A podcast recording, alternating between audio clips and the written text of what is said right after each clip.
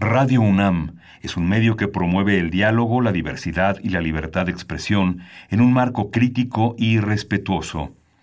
Los comentarios expresados a lo largo de su programación reflejan la opinión de quien los emite, mas no de la radiodifusora. Momento económico.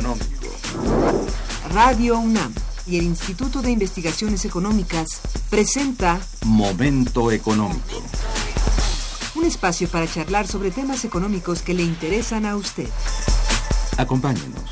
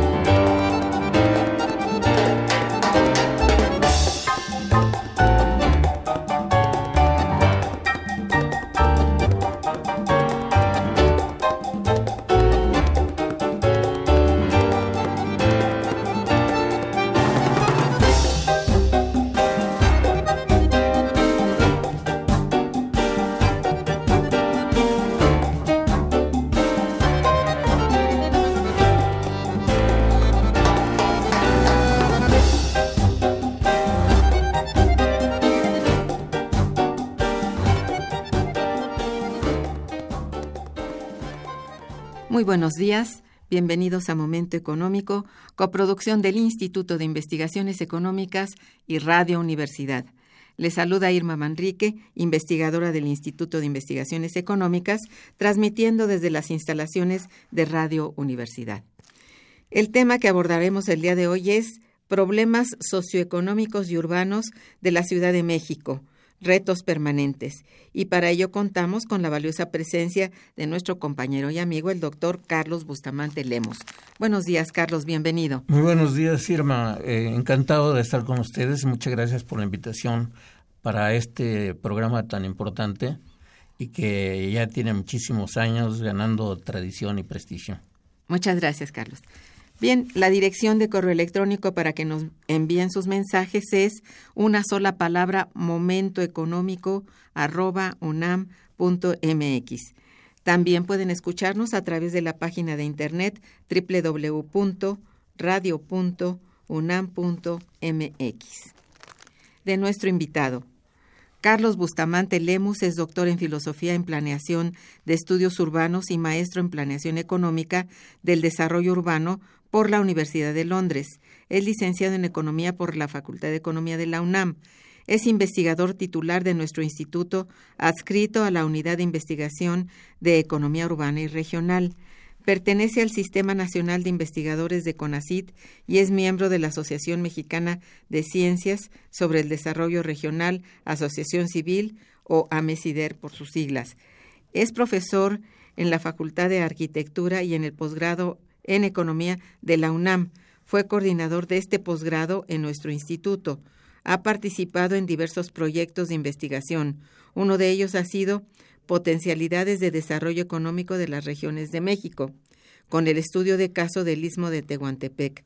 Su publicación más reciente es justamente, bueno, una que les presento en este momento, que es em, Mercados y vendedores en vía pública en grandes metrópolis, los casos de la Ciudad de México y Londres.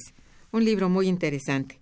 Bien, pues siendo así, la situación socioeconómica de la Ciudad de México otrora Distrito Federal, es algo que nos interesa a todos sus habitantes. Son muchos, pues, los problemas que ha enfrentado y continúa enfrentando en sus 16 delegaciones, hoy alcaldías. También ha sido objeto de muy diversos estudios y por ende de un sinnúmero de proyectos y estrategias con el propósito de tratar de solucionar pues situaciones de tráfico, contaminación, falta de agua, inseguridad, escasez de empleo y por ende comercio informal y ambulantaje. Solo por mencionar algunos, dados las condiciones señaladas y la coyuntura económica. Bien, este, esta coyuntura económica embarga a la Ciudad de México, que al tiempo se encuentra en un proceso político aún lejos de ser resuelto. Considero es necesario reflexionar justamente respecto a nuestro espacio, a nuestra comunidad. Por ello contamos con la presencia pues de, de nuestro compañero y amigo Carlos, Carlos Bustamante, quien ha realizado diversas investigaciones al respecto, con el, enfoque de desarrollo regional, lo cual le permite reflexionar con todo fundamento. Dicho lo anterior, pues le pregunto lo siguiente. Eh, desde tu punto de vista, Carlos, y de acuerdo con los estudios comparativos e investigaciones recientes acerca de mercados y vendedores de vía pública de la Ciudad de México y que presentamos el año pasado, por cierto, en este espacio radiofónico, además de otras investigaciones que has realizado, ¿cuáles son los problemas más importantes de la Ciudad de México, a tu entender? Eh, sí, mira, Irma, eh, mm, eh, debemos de reconocer en un principio que los problemas socioeconómicos y urbanos de la Ciudad de México son enormes y multivariados. tal vez sea muy difícil abarcar todos en un programa, pero habría que rescatar algunos de los más importantes, ciertamente. Esto eh, con un enfoque que yo por años he trabajado, que es el de la, el de la planificación económica y social urbana. En, donde prácticamente, digamos, dentro de los enfoques de la planeación es el utilizar los recursos, tanto humanos como el eh, resto de recursos naturales, tecnológicos, tecnológicos y demás, eh, de manera óptima, racionalizarlos con el menor costo posible, no solamente costo económico, sino costo social y costo político. Esto al, al no contemplarse en su magnitud y que se ha atacado en, en diversas etapas históricas de nuestro país y de la ciudad eh, de manera parcial, entonces ha desencadenado una serie de distorsiones, ¿no? que eh, han llegado inclusive al grado de, digamos, de que la planificación ya no se tome en cuenta, pero que se adopten una serie de políticas eh, muchas veces que son parciales eh, y, que, y que además no ayudan o no contribuyen eh, de manera sustancial a resolver algunos de los múltiples problemas. Problemas, por ejemplo, el de la, el de la congestión demográfica que existe en, en una ciudad que cada vez eh, eh, se va expandiendo hacia otros límites de otras entidades federativas del país, como son el Estado de México, que es el principal vecino, el Estado de Hidalgo y, y también ya ahora el Estado de Morelos y, y de Puebla. ¿no? Entonces son, eh, son estos problemas eh, de, eh, más bien son un reflejo de lo que sucede a nivel nacional, porque muchas veces también las políticas que se adoptan a nivel urbano son igual también un reflejo o una respuesta a los problemas que desde la política macroeconómica nacional se llevan a cabo. Uno de los más importantes, digamos, es el deterioro en la en el nivel de vida de la población, no solamente en términos de ingreso, sino en su calidad de vida, entendiendo la calidad de vida como un derecho al buen vivir de la población en general, ¿no? Para hablar en términos claros. Todo esto se ha ido perdiendo por diversas eh, causas. Eh, y algunas de las principales causas precisamente devienen en el tratamiento parcial que se da a través de las estrategias de política, solamente preferenciando, digamos, la presión o las demandas eh, de carácter corporativo de agrupaciones, ya sea agrupaciones empresariales, agrupaciones industriales, de comerciantes, de transportistas, etcétera. Y como se da este tratamiento solamente a nivel de respuesta sobre presión, respuesta, entonces el resto de la población queda excluida. ¿no? Entonces, digamos, problemas, uno, el nivel de vida que es que tiene que ver con el nivel de ingresos y su capacidad de consumo, en donde la población cada vez se va empobreciendo y va reflejando estos niveles de pobreza ya no solamente en la alimentación, sino en el vestir y en el de conducirse de manera cívica dentro de una ciudad. Todo esto se ha ido perdiendo y ahorita voy a pasar a explicar por qué. Eh, por ejemplo, eh, digamos, toda la cuestión del abasto alimenticio y de más bienes y servicios a la población eh, está cada vez más distorsionado. Cuando, digamos, desde los años 40, por decir así, se intentó dar un paso significativo a la modernización de la ciudad, tratando de ordenar a los comerciantes eh, ambulantes eh, asentados en tianguis en determinados puntos de la ciudad y que se les empezó a mover a mercados, a locales, ¿no? De mercados eh, públicos locales. Entonces ahí se empezó a ver un, una, un cierto ordenamiento, digamos, en las en los usos del suelo de la ciudad digamos, todo lo que era ocupación de las calles de manera su, eh, desaseada, ¿no? insalubre, eh, pasó a, a moverse a, todos estos mercaderes, a los mercados públicos. Eh, e, esto, y además yo, yo lo recuerdo, yo lo viví, porque digamos, yo nací en, en el Distrito Federal digamos, cuando se movían estos tianguis, eran cerros no solamente de basura, sino de ratas. ¿no? sí. No, no, era, tremendo, digamos, montones de basura, de ratas que eh, terminaban depositándose después en, en los, eh, en los eh, distintos lugares de, de, disposición de desechos. ¿no? Pero de alguna manera empezó un cierto intención de ordenamiento en usos del suelo, eh, esto se ha ido perdiendo. ¿Por qué? ¿Por qué? Porque cuando se deviene la primera gran recesión a finales de los años 60 y que se refleja de manera más clara en México en los años 70, eh, toda esta política de creación y construcción de mercados públicos desapareció. Entonces todavía podemos inclusive revisar los estatutos del gobierno de, la Ciudad de México, en donde está establecido que el gobierno es el que tiene que suministrar la infraestructura necesaria para proveer a, la población de la infraestructura para, para acceder a los bienes de consumo necesarios. Todo esto se olvidó y se canceló el programa de construcción de mercados. Entonces, ¿no? Pero qué, qué cosa extraña, ¿verdad? Pero pues Una cosa extraña, digamos, fundamentada un poco, digamos, en, en esta recesión en donde... Bueno, sí. Los ingresos públicos se restringían, se tenían que priorizar hacia algunos otros este, programas, pero sin embargo también sirvieron de justificación para que el gobierno dejara de hacer su responsabilidad. ¿sí? sí. Eh, esto fue a mediados de los años 70, en donde me parece recordar que creo que en el año 76 es el último mercado público que se construyó en el Distrito Federal. Entonces nosotros podemos entender cómo ya a 50 años de que no haya construcción de nuevos mercados públicos, se dé solamente paso al, y, y, esto considerando el crecimiento de la población, ¿no? cuando en los años 70 éramos 7 millones ah, eh, y, algo así.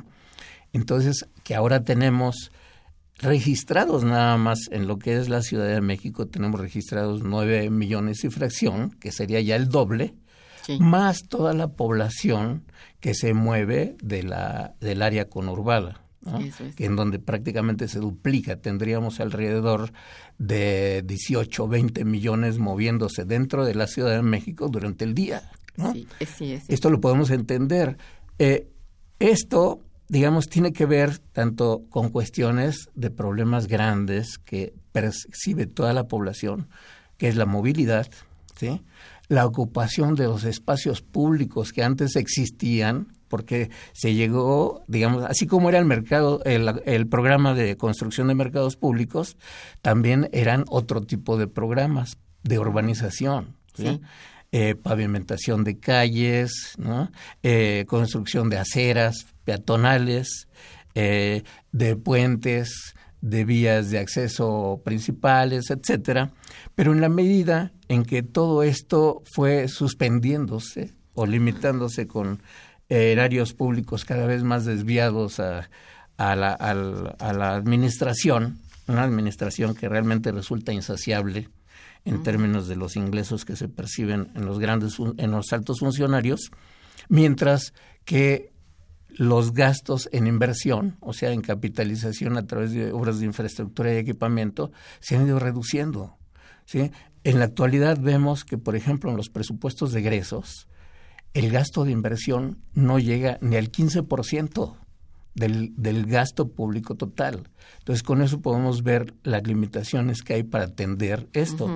Esto no significa que tampoco se deba de hacer nada, como podemos nosotros casi observarlo desde los años 90, en donde todas las delegaciones y el gobierno central de la Ciudad de México ha dejado de hacer su tarea de manera eficiente mm, y dando paso más bien a las inversiones del gran capital privado. Entonces, todo esto se refleja en una invasión de las calles, al no haber infraestructura, por otro lado, a una permisibilidad por parte de las autoridades locales para dejar que estas fuerzas gremiales los presionen, pero al mismo tiempo para permitir, sobre la base de acuerdos debajo de la mesa, eh, digamos, el, la operación y el establecimiento de muchas actividades informales que se dan en la calle, en los espacios públicos. Espacios públicos que antes eran para el libre acceso de la población en general, ¿sí? O para el disfrute de parques, jardines, etcétera, ahora se ven totalmente invadidos, ¿no? Pues por actividades informales. Así es. Digamos, esto para empezar pudiéramos responder de esa manera al, al margen de, de, de, ahorita seguir con algunas otras particularidades. ¿Cómo no? Bueno, muy bien, vamos a hacer una breve pausa musical y regresaremos. Quédense con nosotros. Está escuchando Momento Económico.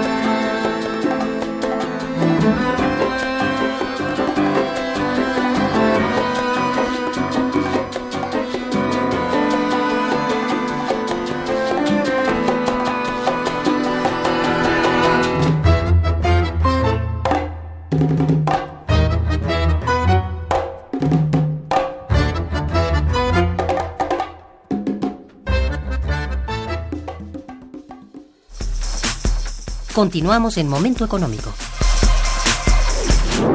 Pues ya has planteado un, panorama bastante claro y siento yo que en las últimas cuatro décadas pues no hemos contado con las políticas de desarrollo urbano favorables ni eficientes en la Ciudad de México. Han sido más bien eh, pocas y, con retraso. Me da la impresión por lo que acabas de relatarnos, ¿no? Sí. Eh, y conforme a ello, pues también hay otras deficiencias que se han venido arrastrando desde, pues yo no sé, desde esas etapas, digamos, desde los años, no sé si 70, 80, en, sobre todo en términos del transporte público. Eh, ¿Por qué razón el transporte público se ha convertido en un problema tan enorme, Carlos? Sí, mira, todo esto tiene que ver con muchos vicios ancestrales que tenemos, ¿no? De carácter inclusive cultural y, de política, eh, digamos, eh, parcial, que, que se presta mucho a la corrupción, ¿no? en donde, por ejemplo, yo he leído otros documentos también relacionados con mi tema, por ejemplo, un libro de Héctor Castillo sobre la Merced, sobre, la, Merced, en donde desde los años 30 ya se le daba lugar a agrupaciones gremiales, o sea, simplemente organizaciones con ah. la condición de que se afiliaran al partido en el poder, que era el PRM, que después llegó a ser el PRI. Qué importante que estás diciendo esto. ¿eh? Había, había eh, digamos, acuerdos que, estaban, que están ahí documentados, en donde se documenta, baila la redundancia, de que se acepta el dar permisos a comerciantes y empresarios industriales pequeños al menudeo, ¿sí? En ciertas zonas, ¿sí? Pero a condición de que estén registrados como afiliados al partido. ¿sí? A esos eran a los que se les iba a dar eh, preferencia.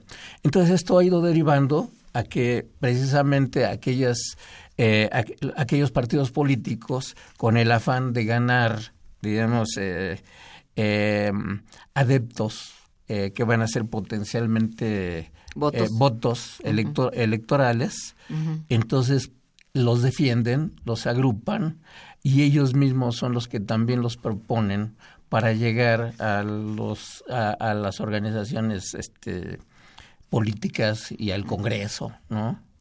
Entonces todo esto tiene que ver con la corrupción, porque no hay un tratamiento igualitario, parejo, ¿no?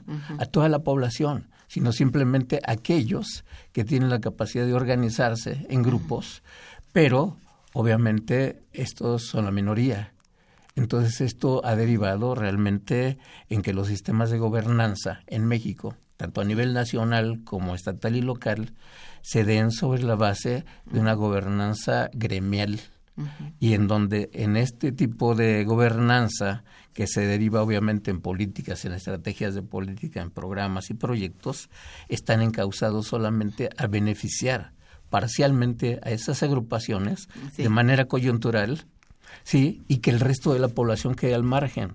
Entonces, todo esto se registra en este tipo de demandas y es todo esto que es todo un mal nacional, ¿no? Lo trasladamos a las ciudades, tiene ese reflejo. Digamos, por ejemplo, los transportistas, ¿no? Las agrupaciones y gremios de transportistas que comenzaron primero en autobuses, ¿no? Cuando igual también la tecnología solamente vislumbraba autobuses o automóviles, no había de otra. ¿sí?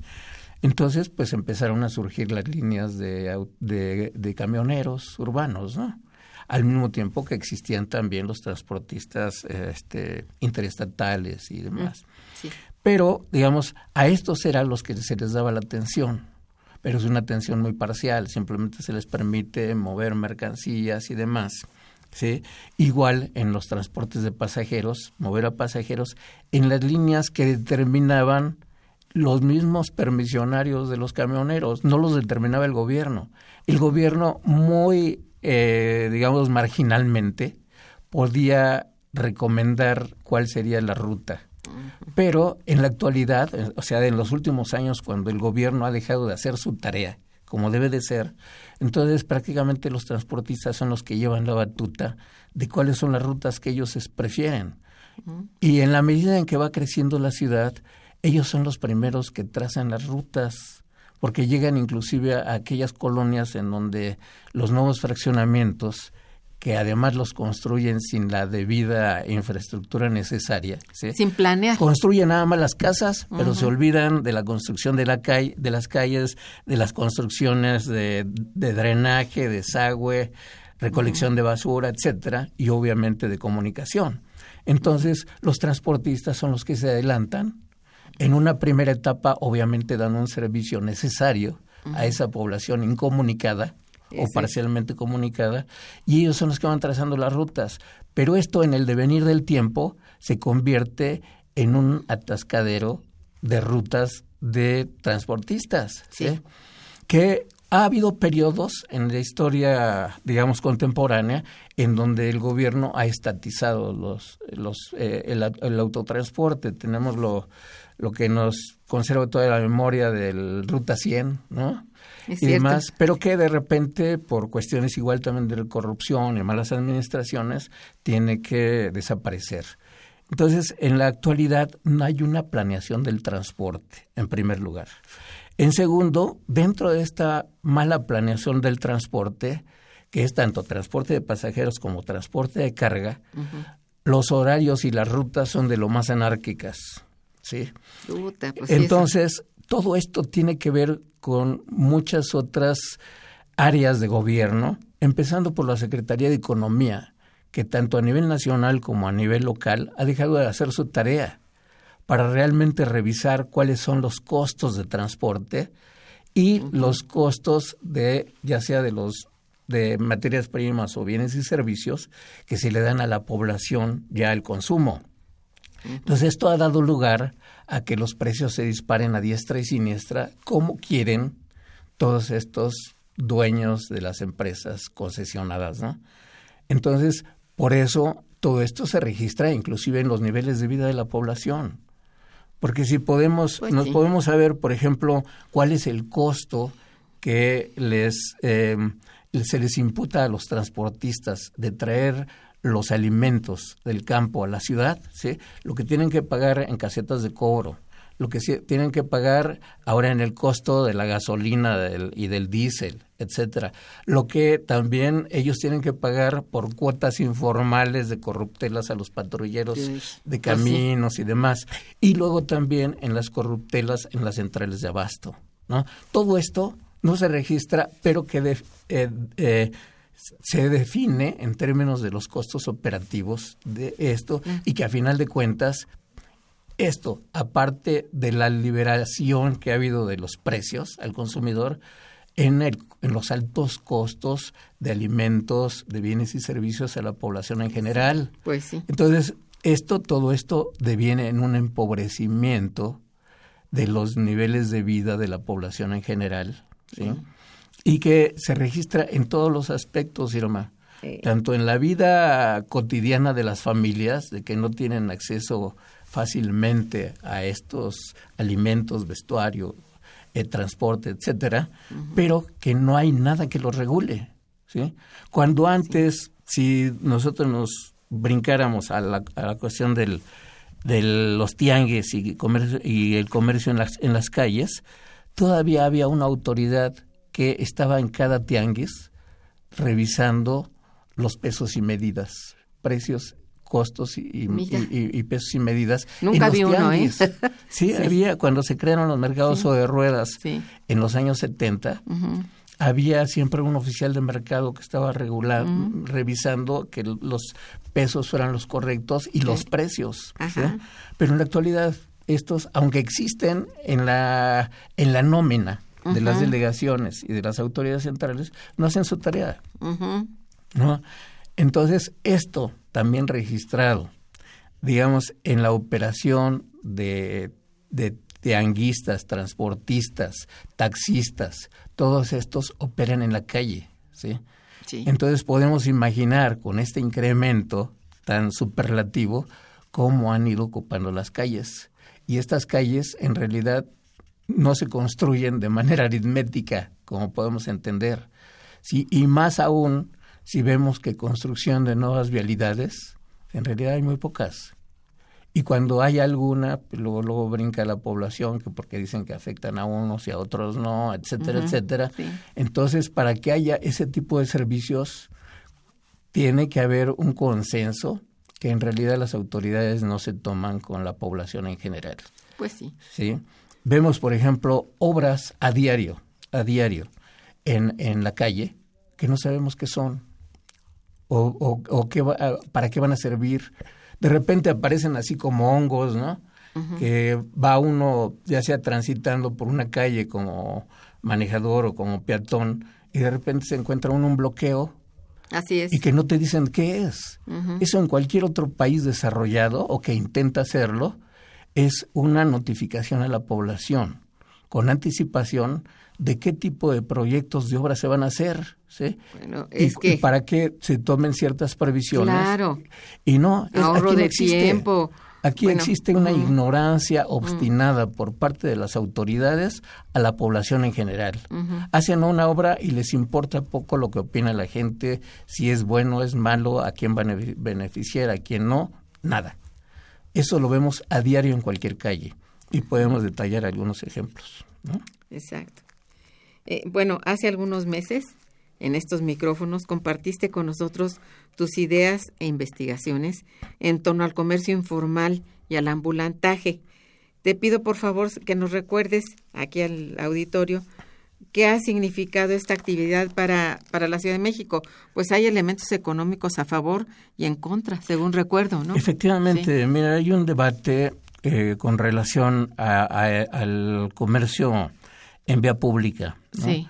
Aquellos, digamos, en favor, digamos, del, del comercio, porque dicen que estos han creado espacios públicos para la ciudadanía.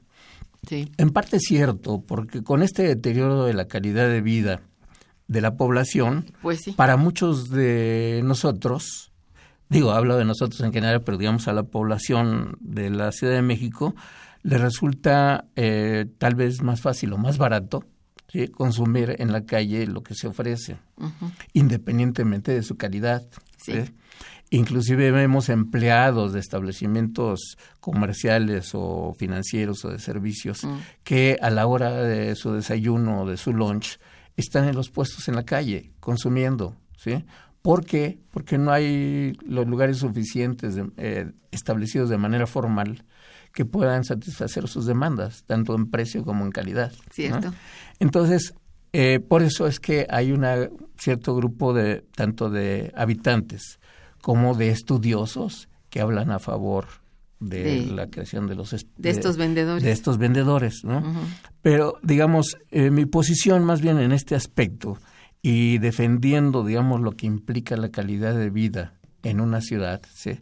Es que la calidad de vida tiene que ver con muchas cosas. Tiene que ver con nivel de ingreso suficiente para acceder a los bienes de consumo necesarios para la población. Segundo, para tener seguridad en el tránsito de sus actividades cotidianas. ¿sí? Esto se ha ido restando de manera casi, este, digamos, ah, geométrica, en términos de que cada vez tenemos menos acceso libre al tránsito en las calles. Sí. Ya no tenemos casi parques que disfrutar. Así es. ¿no? jardines también, todos son ocupados por puestos ambulantes, ya sea fijos, semifijos o realmente ambulantes. Sí, todos esos son ocupados. O sea, ya no hay una definición, ni siquiera por parte de las mismas autoridades, de cuál es la defensa a los usos del suelo de la ciudad Es cierto. Inclusive en zonas residenciales de clase media y clase alta, están todos estos puestos ambulantes, cuando antes estaban perfectamente delimitados a lo que eran zonas comerciales o de servicios, pero no para zonas residenciales.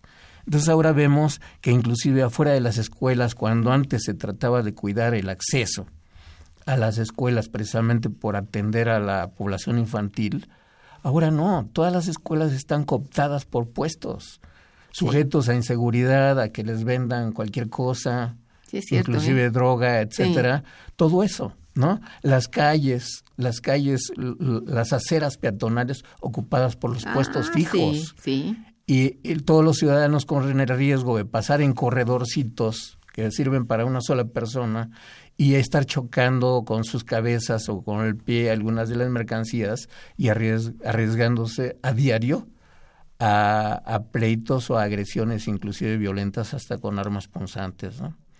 porque les afectan la mercancía a los vendedores en lugar de que los vendedores piensen que ese es un espacio que era el que tenía derecho toda la población pues y no nada más para ellos. Entonces, yo lo que defiendo en este sentido es el derecho al espacio público de los ciudadanos, pero un espacio público con calidad. Ahora, yo quisiera ver alguna delegación política de la Ciudad de México que atienda la reconstrucción o reparación de aceras peatonales. Todas las aceras peatonales están destruidas, llenas de basura, sucias, ¿sí? que no serían transitables ni siquiera para un eh, desvalido, para pues alguien que tenga problemas de, de, motricidad, no pueden y mucho pues menos para un ciego. Imposible. Para un pues ciego, un ciego yo creo que no daría 10 pasos porque luego luego estaría sujeto a golpearse en la cabeza, a caerse o, a, pisar o a, que, lo ¿eh? atropellaran, o a que lo atropellaran. Entonces todo esto tiene que ver con calidad de vida y eso se tiene que defender haciendo realmente una planeación urbana racional y para todos. Fíjate, yo hace poco tuve tengo oportunidad de pasar todos los días enfrente del mercado Coyoacán. Ese lo tenemos aquí cerca había un parque enfrente del, del mercado. Ya lo bardearon de, de, pues de madera y eso. Yo pensé que era para... Para pues, repararlo. Sí, están quitando los árboles. Así es. Seguramente van a hacer una construcción de lo que sea. Vamos, se acaba con el jardín. Así es, así es. Ay, y ese, eh, ese mercado tiene en las banquetas, abajo de las banquetas y todo, así hay variados ejemplos, Irma. Hay otro ejemplo también que muchas personas conocerán en, en la delegación Tlalpan. frente a los hospitales. Así es. Frente a los hospitales que había un jardín muy bonito, en donde había unos cuantos puestos vendiendo flores y ramos de flores para la gente de los hospitales. Bueno, pues de repente igual también se acercó y se construyó un par, un, un, una agrupación de mercaderes de flores y plantas, pero en donde ya no hay acceso para la recreación del jardín, sino que ya está regalado, regalado a los comerciantes. Y así por el estilo, ¿no? Espacios que se que se venden de manera este corrupta porque esos ingresos ni siquiera llegan a las arcas del, del gobierno de la Ciudad de México, sino a los bolsillos de los funcionarios, ¿sí? A cambio de estas de, estos permisos y concesiones. Sí, hay una parte en tu libro que yo recuerdo justamente acerca de eh, reflexiones sobre corrupción. Me gustaría un poco, ahorita que hablaste de, de, que es por actitudes corruptas, ¿hasta dónde ha llegado este azote? Eh, llega prácticamente y desgraciadamente a todas las esferas. Porque desde, digamos, el, em, el empleado de digamos, de nivel medio, como son los inspectores en vía pública o los inspectores de licencias de construcción, ¿no? de alineamiento, todo esto, en donde antes, y existe en la reglamentación establecido, estaba la responsabilidad inclusive de estandarizar el tipo de construcciones que se podían hacer en la vía pública. Digamos, por ejemplo, una caseta de control para el acceso a un fraccionamiento, etcétera, tenía que tener ciertas medidas y además ciertas medidas que dieran una, un libre tránsito a las aceras peatonales y a la vía, y, a, las vías vehiculares. ahora ya no, cada quien las hace al tamaño que quiere. Los topes también, digamos, e, es muy sabido que a las áreas de bacheo de las delegaciones les pagan los vecinos o algún particular para que les construya un tope. Entonces ya los topes no se construyen con una racionalidad de dar acceso a la vialidad, sino que se dan sobre demanda. Eso más otra cosa, cierre de calles. También. ¿Eh? ¿Cómo es esto?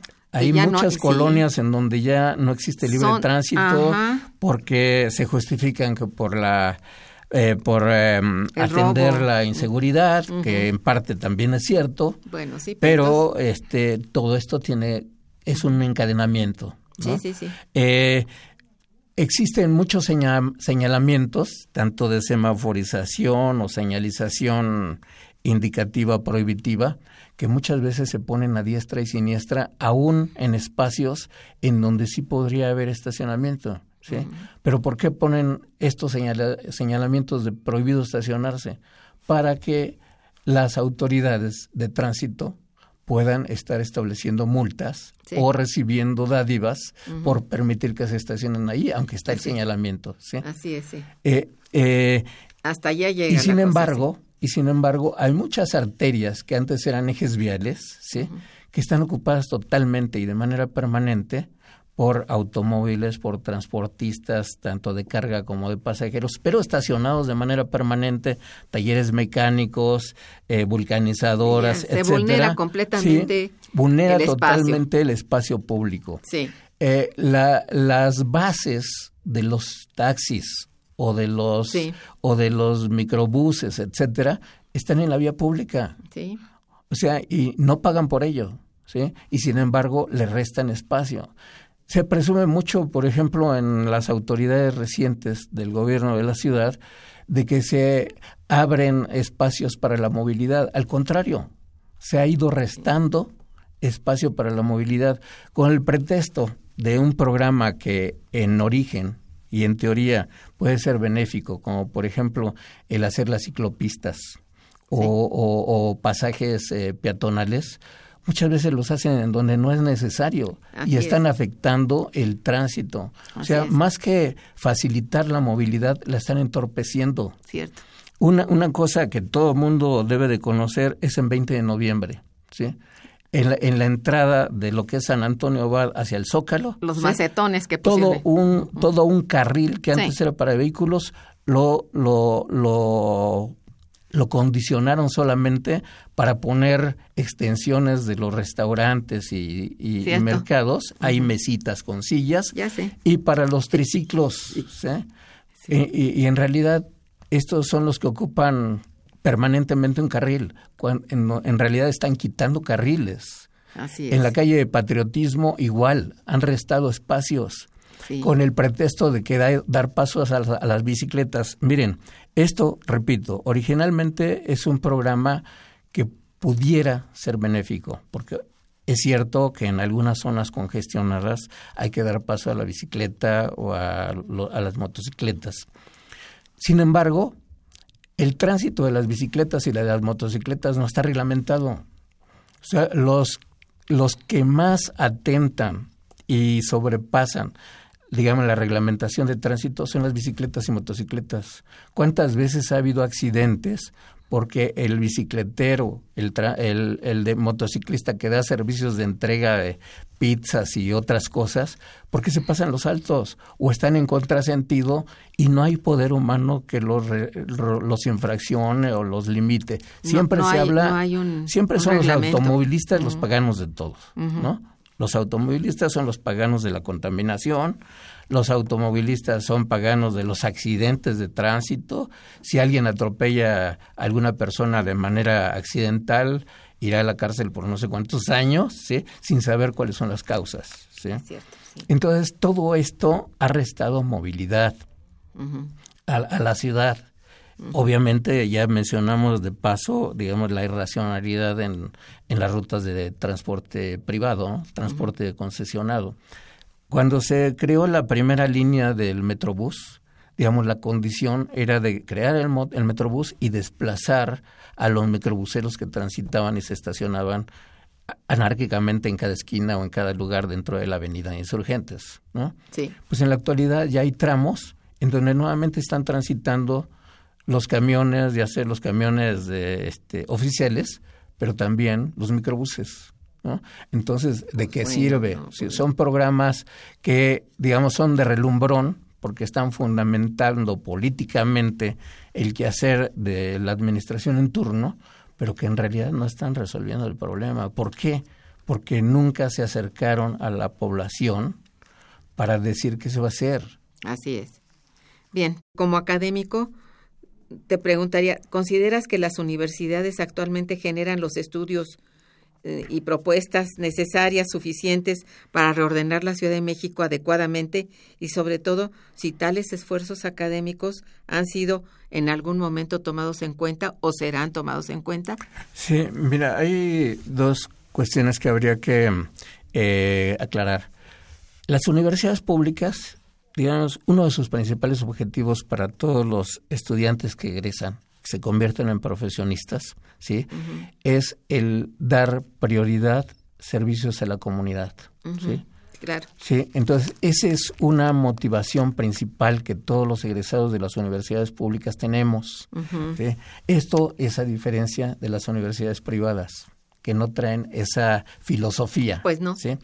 Entonces, en, en, esta esencia es que universidades públicas como la nuestra, la Universidad Nacional Autónoma de México, tiene dentro de sus objetivos esto. Igual también la Universidad Autónoma Metropolitana o igual también la Universidad de la Ciudad de México, la más reciente, tienen ese propósito y continuamente hacen estudios realmente científicos, objetivos, eh, muchas veces apegados totalmente a la realidad porque están atendiendo necesidades sociales. Pues sí. Y eh, en algunas ocasiones, de manera coyuntural, los gobiernos, ya sea el gobierno federal o los gobiernos estatales y locales se acercan a las universidades para recibir esa alimentación que está más allá de lo político, ¿no?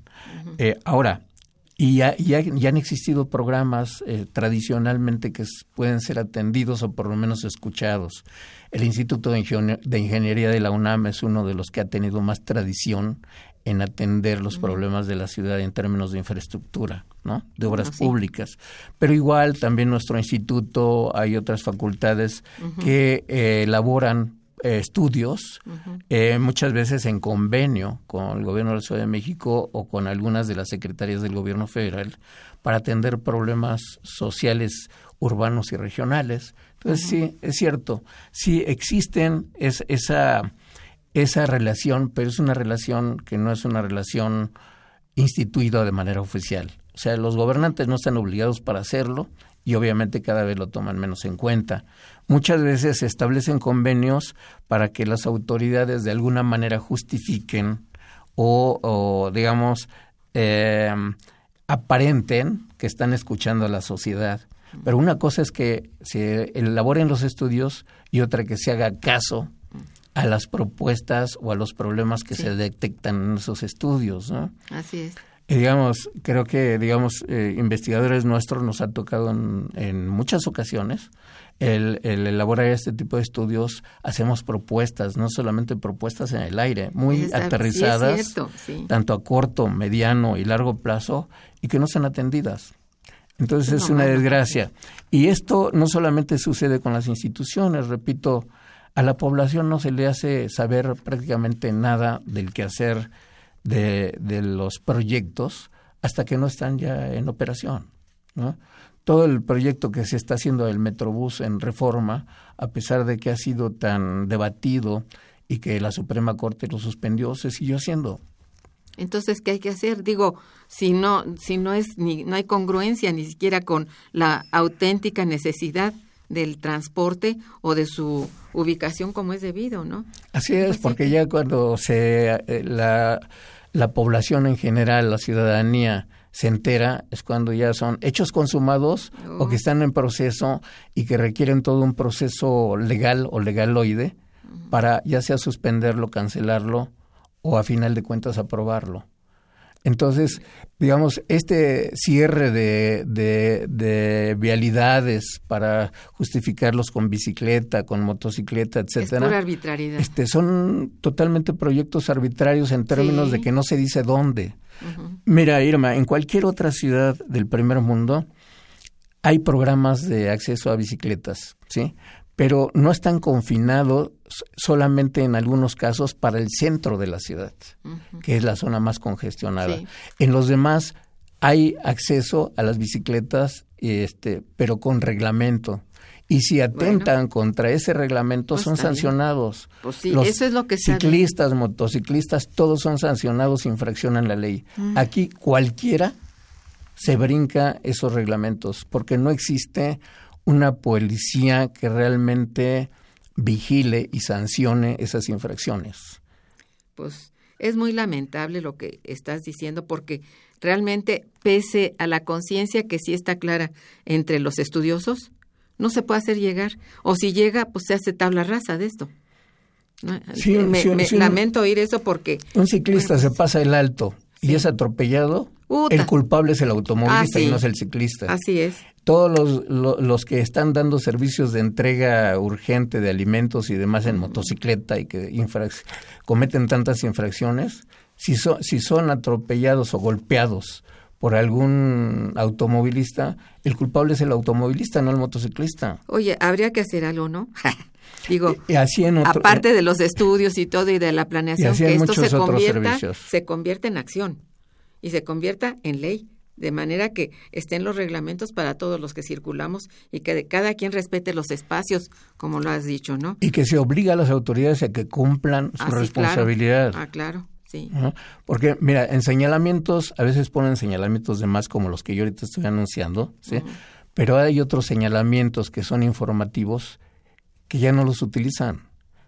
En, eh, digamos, en el Estado de México, obviamente aquí el tratamiento que estamos dando es en la Ciudad de México, pero hay algunas cuestiones que atentan a la ciudadanía y que ya ni siquiera las secretarías de Estado, digamos, están al pendiente de reglamentarlas. Pues todos los puentes, todos los puentes que hay en el periférico, en el Estado de México están siendo privatizados para anuncios espectaculares. Ah, sí. Y en cambio, los que son anuncios informativos que obligadamente tienen que estar, que te dicen hacia dónde va a tal lugar, a tal lugar, están rezagados a, la orillita. Ni los ves. Pero ahora porque están privatizándolos, pues ¿no? Sí. Y la Secretaría de Comunicaciones y Transportes está durmiendo. Bien, gracias. Pues es grave lo que dices. Y sí, es necesario, yo creo, no sé, sensibilizar a través de pues de lo que digamos, ¿no? Por lo pronto este programa quiere quejarse de esto, ¿no? es. toda una demanda de que hagan caso porque existen las formas de planearlo y de hacerlo bien, seguro para todos, espacio para todos, ¿no? Mira, si, si me das nada más un minutito, también hago alusión, por ejemplo, a la cuestión del alumbrado público. ¿sí? El alumbrado público, las mismas autoridades, cuando a veces yo eh, las he entrevistado y les he dicho que, que la ciudad carece mucho de iluminación, dicen, no, no, no, hay un porcentaje alumbrado que casi tiene la cobertura del 100%, no es cierto. Tenemos una cobertura aparente de si acaso el 90%. Pero una cosa que hay que hacer notar, aunque las luces estén encendidas en la noche en los faroles, ya no tienen la iluminación. La iluminación se mide en lúmenes. ¿eh? Eh, el mismo laboratorio de alumbrado que tiene la Ciudad de México sí establece un estándar de iluminación que me parece ser que es arriba del 80%. ¿sí? Si está ya por abajo, esa, esa luminaria tiene que ser sustituida. Oh. Entonces, el farol puede estar prendido, pero ya no ilumina. Entonces todos nos podemos dar cuenta que la mayor parte de las calles están oscuras, aunque los faroles estén encendidos. ¿Por qué? Porque no hace su trabajo el área de alumbrado, tanto las áreas centrales como las delegacionales, para sustituir oportunamente el alumbrado público, hacer las calles más alumbradas, más seguras, ¿sí? Y no, simplemente nada más dicen, no, ya está, hay alumbrado, pero ¿qué ilumina? Nada. Válgame Dios. Pues mira, este, lamentablemente ya el tiempo se nos acabó. Yo quisiera tener más tiempo para que se viera un, no sé, una propuesta a fondo de esto, ¿no? Yo, yo sé que tú tienes propuestas porque están en tu libro, ¿no? Hay algunas propuestas, una que es muy general y que es tanto para el gobierno federal como para las autoridades locales, es de que presten atención a las necesidades de la ciudadanía en general y no solamente a las agrupaciones gremiales que cada una tiene sus propios intereses y siendo así no se van a resolver problemas de la ciudad tan ancestrales. ¿no? Oye, pues qué triste. Sí. Oye, muchas gracias por estar en el programa, pero qué triste. Porque, un gusto. porque no tenemos una salida fácil en esto, ¿no? Muchas gracias, Carlos. Te felicito por, por tu libro y porque sigas adelante con este tema. muchas gracias y también al auditorio por aguantarme. Gracias. Y gracias a todos nuestros radioescuchas. Estuvo en los controles técnicos Rafael Alvarado, en la producción Araceli Martínez y Santiago Hernández, en la conducción y coordinación Irma Manrique, quien les decía muy buen día, pero mejor fin de semana. Gracias. Momento económico. Radio UNAM y el Instituto de Investigaciones Económicas presentó Momento Económico.